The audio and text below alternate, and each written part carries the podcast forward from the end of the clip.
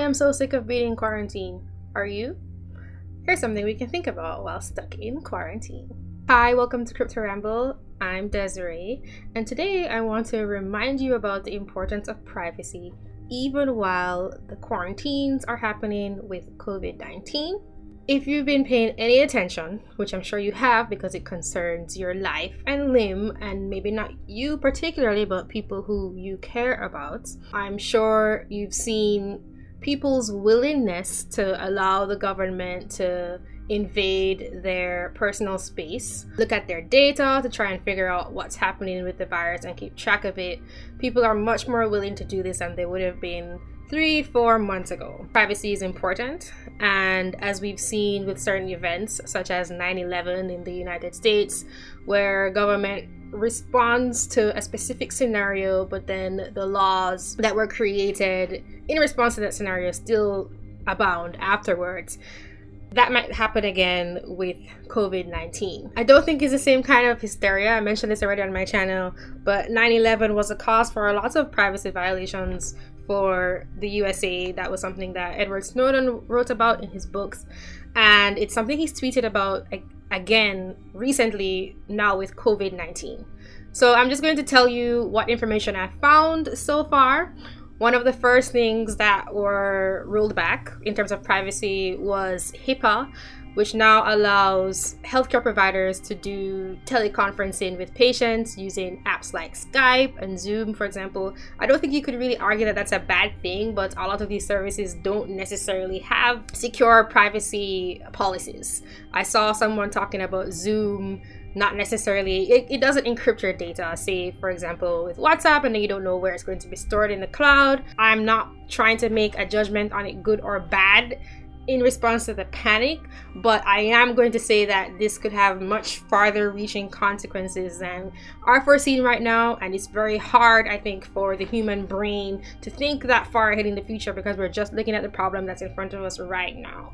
I really think people have a hard time doing that. I think the fact that the virus was able to spread so effectively when it was seen so far in the distance is just the perfect example of that. I've been mentioning it a lot on my Twitter. This is a classic example of how the human mind works and how we respond to challenges in front of us. HIPAA was one thing, another thing was cell phone tracking. Countries have been using cell phone location data. Most of the countries over in Asia don't really have issues concerning this. And then there's also self reported apps that are being used, and we don't know what's going to happen with that data.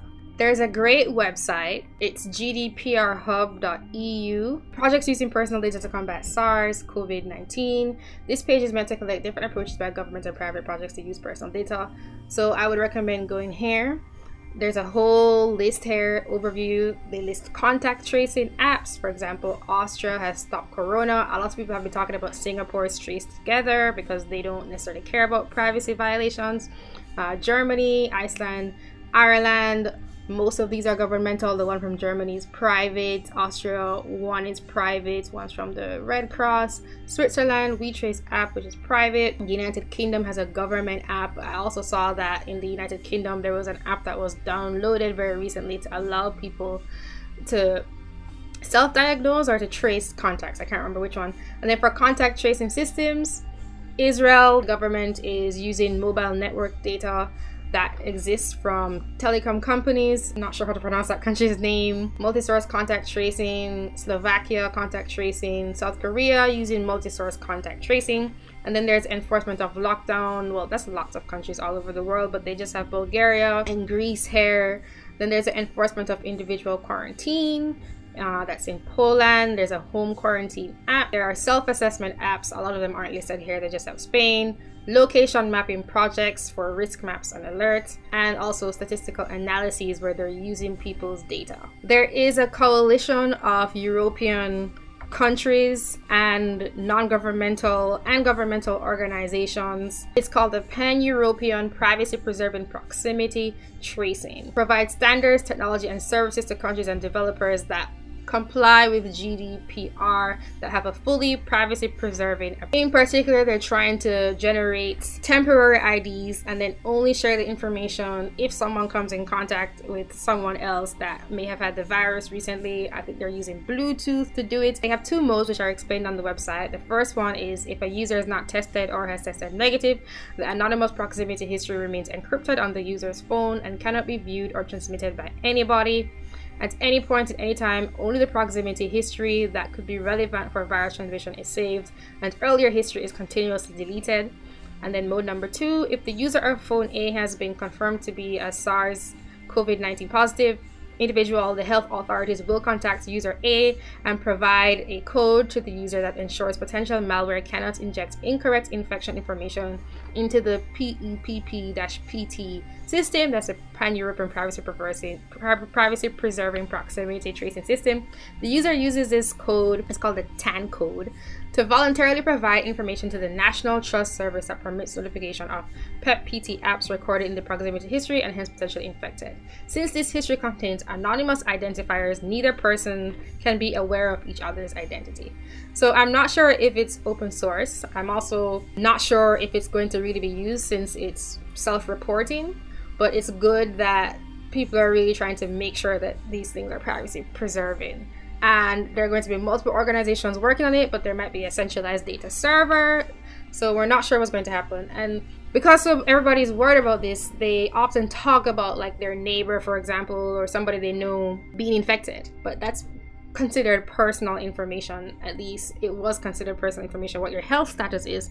But nowadays everyone's talking about this online. That's something like i didn't really think about but then i realized yeah that has to do with privacy. Really the solution to all of this is having technology that keeps data anonymous. There was someone called michael Glim glickman rockville who posted a comment on a New York Times article that made a good point. He says that there's a concept created in health informatics called pseudonymization, created for the purpose of public health surveillance. Pseudonymization allows personal data to be anonymized, but it can be returned to its original state under particular, well defined circumstances. Hence the pseudo prefix. The way it is designed is there there's a trusted third party encryption key with a public and a private part. Sounds like crypto. And data are anonymized, but when necessary, the underlying individual involved can be re identified using this trust framework. The public health surveillance needs are addressed, and personal privacy as well as security are maintained. This framework was created by our ISO Technical Committee. It's a standards development organization comprised of subject matter experts from 61 countries, the WHO, and others. Incorporating this framework could allow us to make our cake and eat it too. So that's essentially what they're trying to do with the pan-European privacy preserving proximity tracing, although they don't say pseudo-anonymization. The PEPP-PT version didn't mention using public private key encryption, but either way, either one of those would be good, whether or not data was fully anonymous or if it could be decrypted at the source later if you had the correct key that's what we need. I don't think a lot of people are thinking about it. I don't think people actually have the patience for that. And I also think a lot of governments are just bypassing that completely and having people use apps without thinking of the long term consequences or just using mobile cellular work data that already exists out there we're gonna see how far this goes and just keep it in mind for the future what gets rolled back and what does not. I'm only focusing on privacy here but there are other issues too when government is given executive powers in order to respond to an emergency. So if you didn't know now you know what privacy is like in the time of corona and uh, I guess I'll probably keep you updated and see where this goes in the future in a few months, maybe. Thanks for watching. If you like this content, please subscribe and leave a comment. Tell me what you think and give a like. Have a good day, and I'll talk to you soon.